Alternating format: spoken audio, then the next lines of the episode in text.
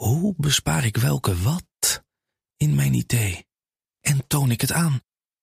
Lenklen, Virtuf Partner.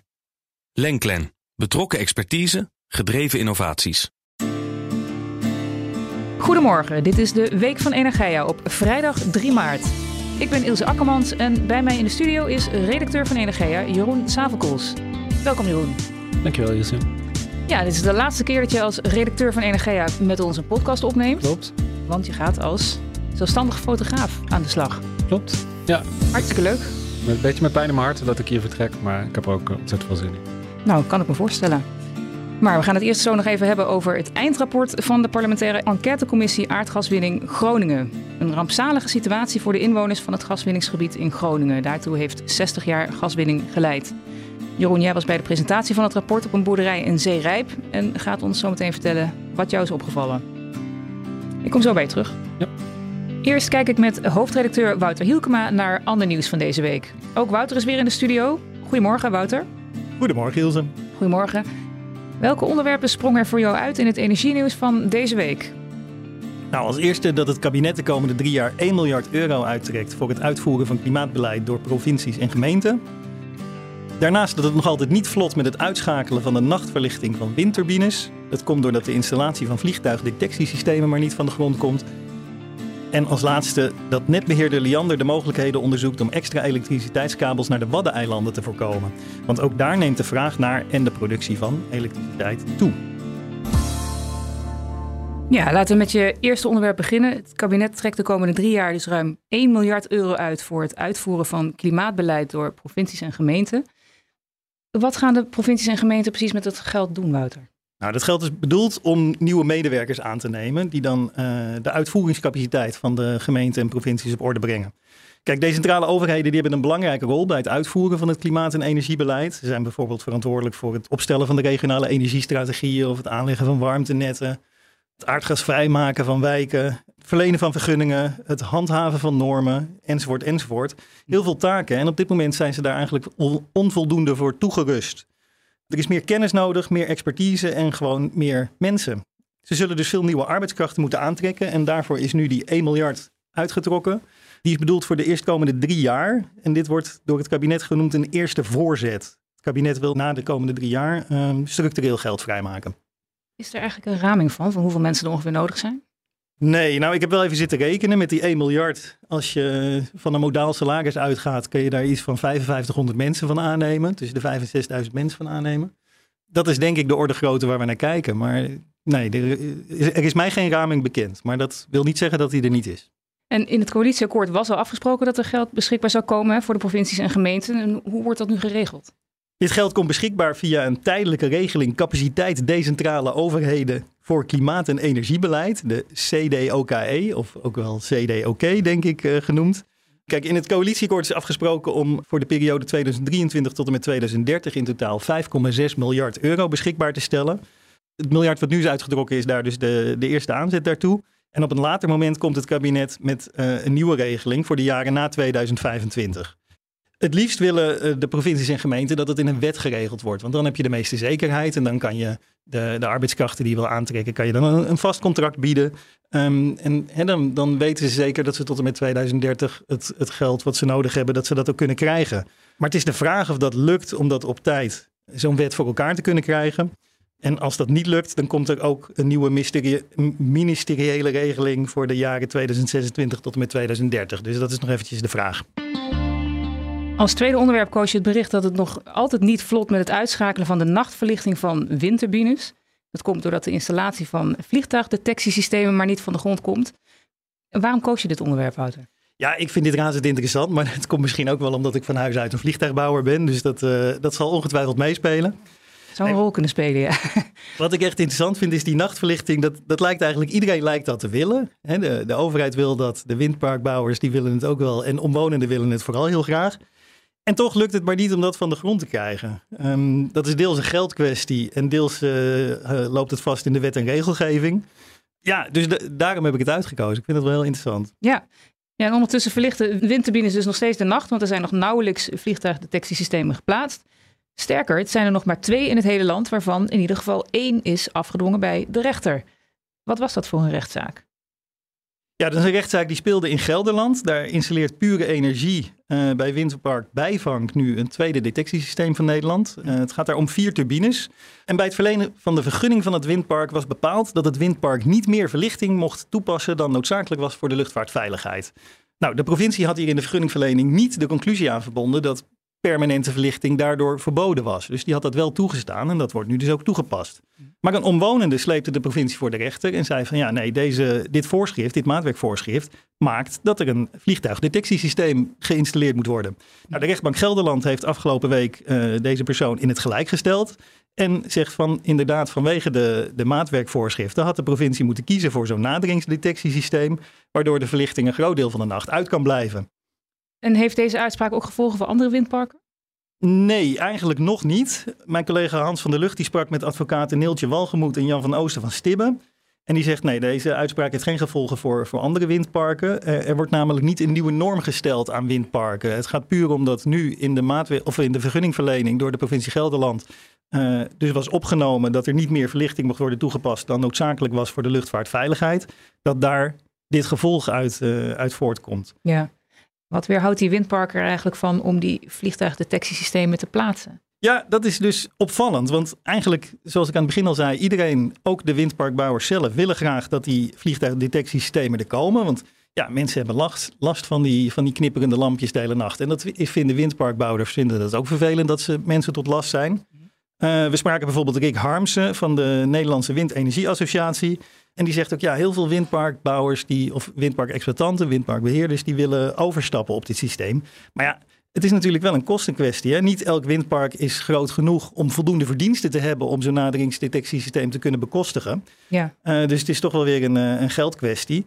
Over wat voor kosten heb je het dan? Ja, je hebt het over enkele tienduizenden euro's tot maximaal een paar honderdduizend euro. Ik wil er niet geen gat over doen, dat is natuurlijk best veel geld.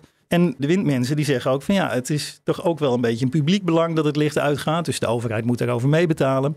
Uh, nou, daar wordt al een jaar over gepraat, al wel langer misschien, hoe die kosten precies verdeeld kunnen worden. Speelt nog bij dat het ook in wet en regelgeving geregeld moet worden. Nou, dat moet in de omgevingswet komen, die keer op keer op keer wordt uitgesteld. Uh, dus dat helpt ook al niet mee. Op dit moment, om zo'n naderingsdetectiesysteem te krijgen, moet de uh, Inspectie voor de Leefomgeving en Transport elke keer een verklaring van geen bezwaar afgeven.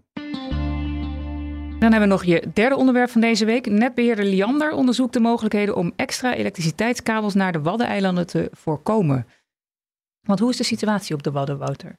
Ja, de situatie op de Wadden is eigenlijk hetzelfde als uh, in de rest van Nederland. Zowel de productie als het verbruik van elektriciteit groeit. Alleen wat de Wadden speciaal maakt, of de Waddeneilanden speciaal maakt, is dat natuurlijk heel veel natuurgebieden zijn. Hè? De Waddenzee is een Natura 2000 gebied. En dat maakt dat het uitbreiden of verzwaren van het elektriciteitsnet nogal lastig is. Nou, alle Waddeneilanden zijn op dit moment wel met een kabel met het vasteland aangesloten. Maar Liander heeft gezegd van ja, daar, daar willen we eigenlijk geen nieuwe kabels meer bijleggen. Uh, dat is deels vanwege uh, dus die, die situatie van de natuur. Hè, dat, het, dat het Natura 2000 gebieden zijn, die wil je liever niet verstoren. Ja. Maar het is ook gewoon een kostenkwestie. Het is natuurlijk heel duur om vanaf het vasteland een kabel naar zo'n Waddeneiland te leggen. Dus uh, ja, daarom uh, wordt er nu onderzocht of dat ook op een andere manier kan. Ja, en daar is inderdaad Leander nu dus mee bezig. Is, is al duidelijk in welke richting het bedrijf die alternatieve mogelijkheden zoekt? Ja, op zich wel. Ik zeg er wel even bij, het is niet uitgesloten dat er geen nieuwe kabels komen. Hè. Dat, uh, het is niet dat, dat er gezegd wordt dat dat per se niet meer gebeurt. Maar er wordt gekeken van, zijn er alternatieven waar we op kunnen inzetten omdat het gewoon beter is. Nou, dan hebben we het over flexibiliteit, hè, het, het opslaan van energie, vraagsturing, het verplaatsen van de vragen in de tijd. Mhm. Dat soort dingen, die maken dat het misschien voorkomen kan worden om zo'n kabel aan te leggen. Geert Wijnen, regiomanager Friesland voor Liander, die, die zei van ja, we hebben het in de energietransitie vaak over lokale energiesystemen. Nou, een Waddeneiland, dat is een ideaal lokaal systeem. Dus als het ergens kan, is het daar. Dus de, de grondhouding is positief. Maar het kan zijn dat er meer, meer vermogen nodig is op die eilanden je hoeft niet te verwachten dat daar een groot windpark wordt neergezet. Hè. Daar is, eh, is, het natuurgebied veel te kwetsbaar voor. Maar je zou wel bijvoorbeeld als de ponten, de veerponten die, die, die van en naar die eilanden varen, als die geëlektrificeerd worden, mhm. Ehm, dan heb je best kans dat als ze ook moeten laden op het eiland zelf, dat daar hele grote vermogensvragen ontstaan. En dat dat niet in zo'n lokaal systeem past. Dus dat is nog even voor de toekomst de vraag. Dankjewel weer, Wouter Hielkema. Het eindrapport Groningers bovengas van de parlementaire enquêtecommissie aardgaswinning Groningen ligt er. Het benadrukt dat 60 jaar gaswinning voor de inwoners van het gaswinningsgebied in Groningen tot een rampzalige situatie heeft geleid. Jeroen, jij was bij de presentatie van het eindrapport. En dat was op een boerderij in Zeerijp. Hoe was de sfeer daar?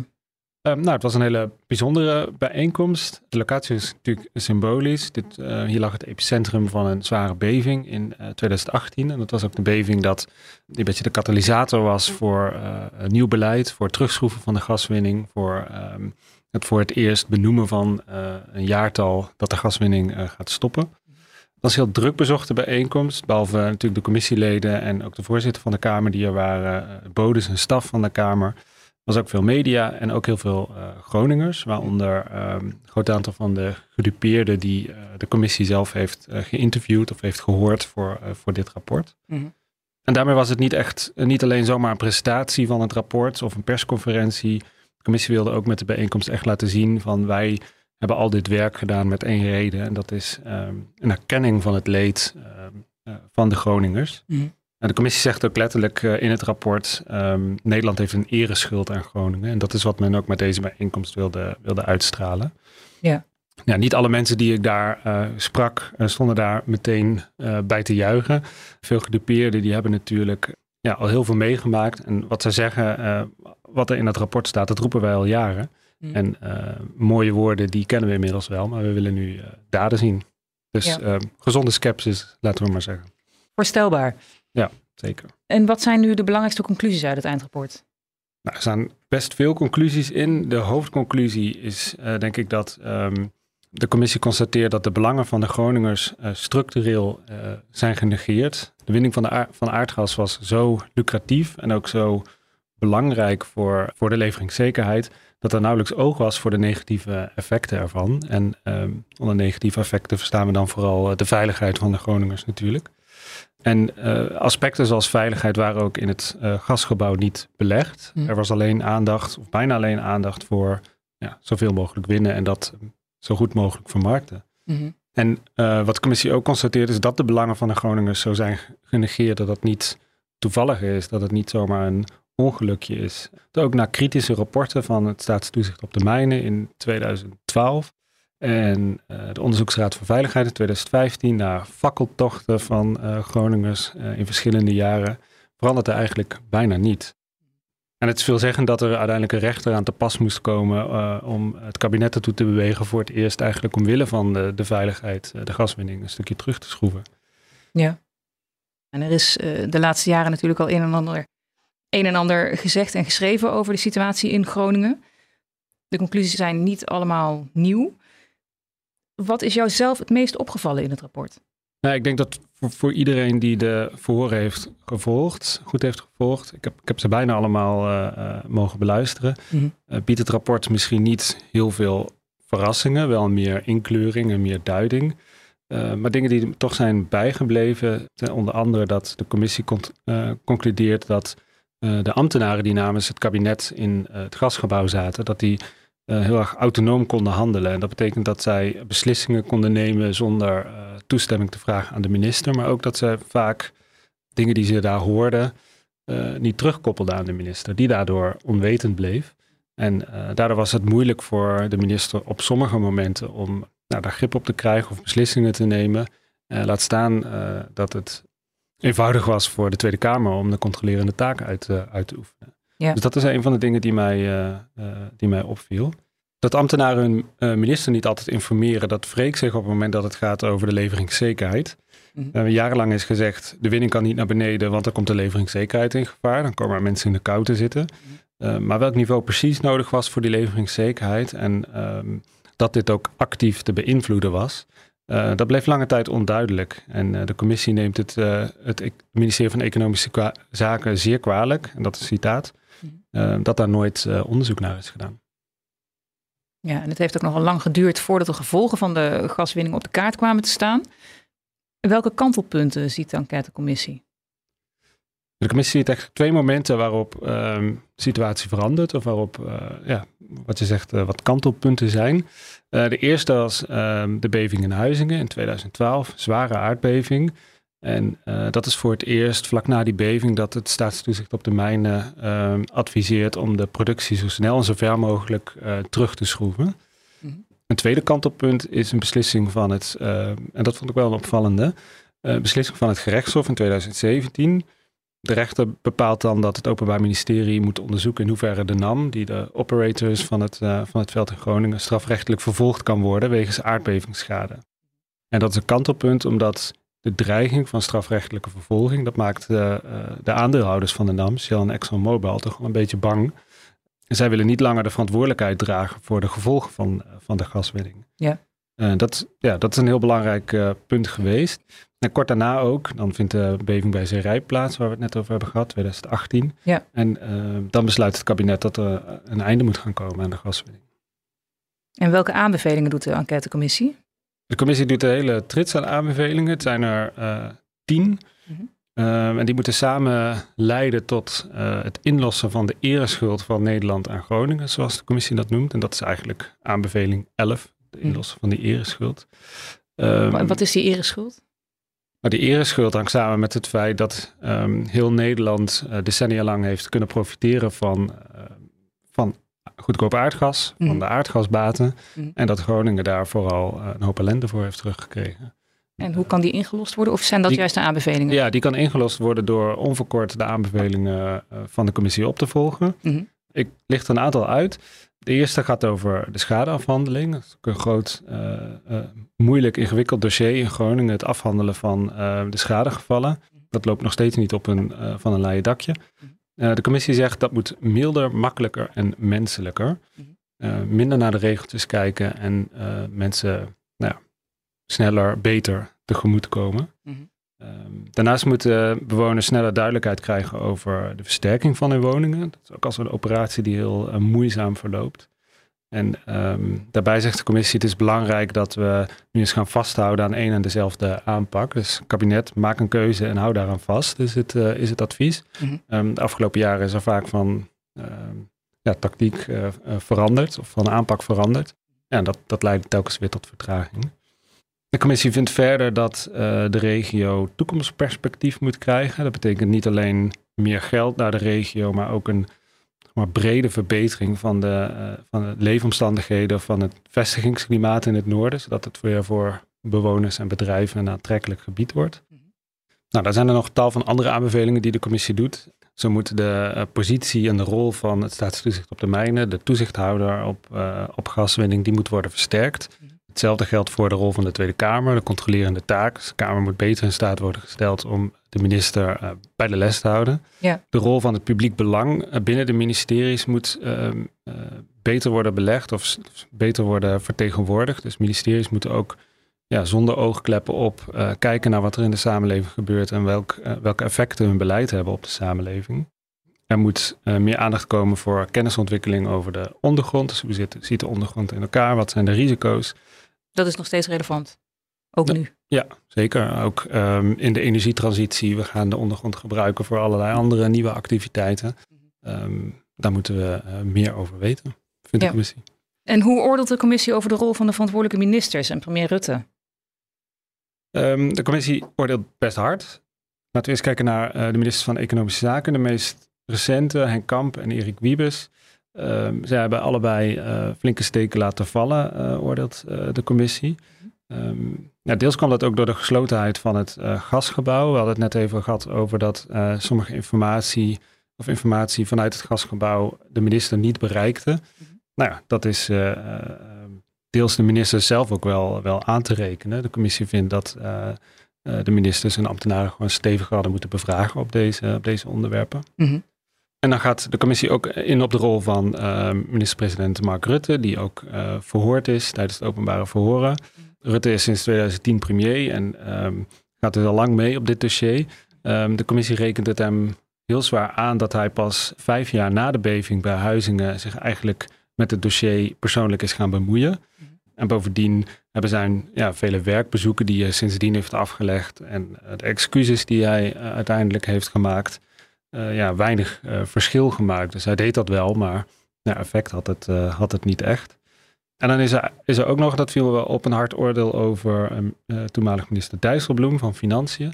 Uh, tijdens de openbare verhoren kwam al uh, naar voren dat op zijn verzoek in 2014 de gaswinning uh, ietsjes is opgeschroefd om meer gasbaten voor de schatkist binnen te halen.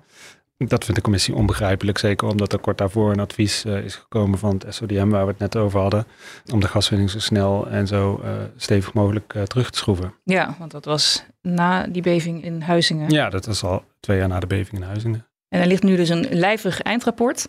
Wat gaat er nu gebeuren? Nou, de vraag die op dit moment nog veel mensen bezighoudt is natuurlijk, stapt er iemand op naar aanleiding van dit rapport? Mm Dat zullen we moeten gaan zien. Er is nog niks over te zeggen. Staatssecretaris Veilbrief uh, is sinds vorig jaar verantwoordelijk voor dit dossier. in die zin ligt het voor de hand dat hij namens het kabinet het veld gaat ruimen. Dat, hij kan ook ja, relatief makkelijk worden vervangen. Maar tegelijkertijd is Veilbrief ja, natuurlijk geen ja, schuldige in dit dossier. En hij wordt in Groningen heel erg, in ieder geval goed gewaardeerd. Hij brengt daar een deel van zijn tijd door. Hij is daar veel. Mm Nou, van het huidige kabinet is verder Mark Rutte uh, de enige die de hele periode, of een groot deel van de periode, mede verantwoordelijk is geweest voor het gaswinningsbeleid. Maar gezien de peilingen zal er binnen de coalitie weinig animo uh, bestaan om het kabinet uh, te laten vallen en voor nieuwe verkiezingen te gaan. Nou, we moeten dat gaan zien. Uh, maar belangrijk is natuurlijk ook, uh, veel belangrijker, is wat er met de aanbevelingen van de commissie gaat gebeuren. Mhm. Uh, we hebben deze week gezien dat de provincie alvast oproept om de Groningers ruimschoots te gaan compenseren. Dus die maken al gebruik van het momentum. Mhm. Op welke manier dat gaat gebeuren, dat zullen we moeten gaan zien. Dankjewel, Jeroen Savelkoels, voor je laatste bijdrage aan deze podcast. Graag gedaan. Veel succes in je nieuwe loopbaan. Dankjewel. Dit was hem weer, de Week van Energia met de laatste ontwikkelingen in de Nederlandse energiesector. Op energia.nl lees je meer. We zijn benieuwd waarover je in deze podcast meer wilt horen. Laat het ons weten via podcast.energia.nl. Mijn naam is Ilse Akkermans. Fijn dat je luisterde en tot volgende week.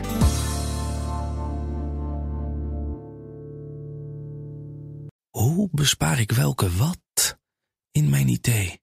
En toon ik het aan? Lenklen, Virtuf Partner. Lenklen, betrokken expertise, gedreven innovaties.